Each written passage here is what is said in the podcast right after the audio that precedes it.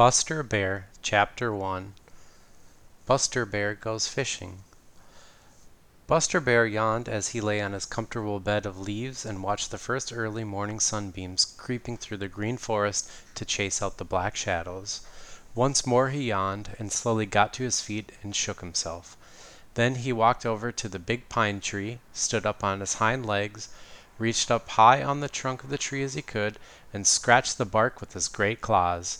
After that he yawned until it seemed as if his jaws would crack, and then he sat down to think what he wanted for breakfast. While he sat there trying to make up his mind what would taste best, he was listening to the sounds that told of the walking of the little people who live in the Green Forest. He heard Sammy Jay way off in the distance screaming, "Thief! Thief!" and grinned. "I wonder," thought Buster, "if someone has stolen Sammy's breakfast, or if he has stolen the breakfast of someone else. Probably he is the thief himself. He heard Chatterer the Red Squirrel scolding as fast as he could make his tongue go, and working himself into a terrible rage. Must be that Chatterer go out of the bed the wrong way this morning, thought he. He heard Blacky the Crow cawing at the top of his lungs, and he knew by the sound that Blacky was getting into mischief of some kind. He heard the sweet voices of happy little singers, and they were good to hear, but most of all he listened to merry, low, silvery laugh that never stopped but went on and on until he, until he just felt as if he must laugh too. It was the voice of the Laughing Brook. And as Buster listened, it suddenly came to him what he wanted for breakfast. "I'm going fishing," he said in his deep, grumbly, rumbly voice to no one in particular. Yes, sir, I'm going fishing. I want some fat trout for my breakfast." He shuffled along over the Laughing Brook and straight to the little pool of which he knew. And as he drew near he took greatest care not to make the teeniest, weeniest bit of noise. Now it just happened that early as he was, some one was before Buster Bear.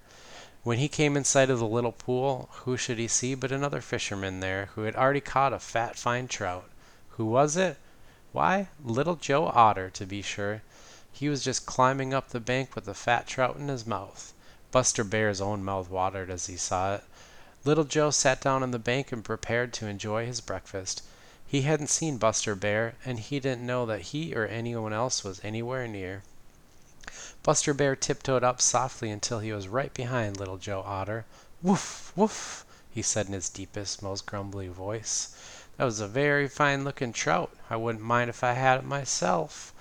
Little Joe Otter gave a frightened squeal, and without even turning to see who it was, dropped his fish and dove headfirst into the Laughing Brook.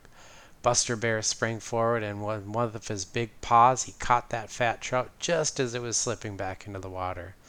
"Here's your trout, Mr. Otter," said he, as Little Joe put his head out of the water to see who had frightened him so. "Come and get it." But Little Joe wouldn't. The fact is, he was afraid to. He snarled at Buster Bear and called him a thief and everything bad he could think of. But Buster didn't seem to mind. He chuckled as if he thought it was all a great joke and repeated his invitation to Little Joe to come and get his fish.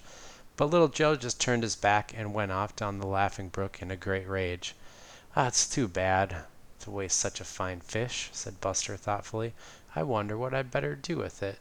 And while he was wondering, he ate it all up. Then he started laughing down the Laughing Brook just to try and catch some more for himself.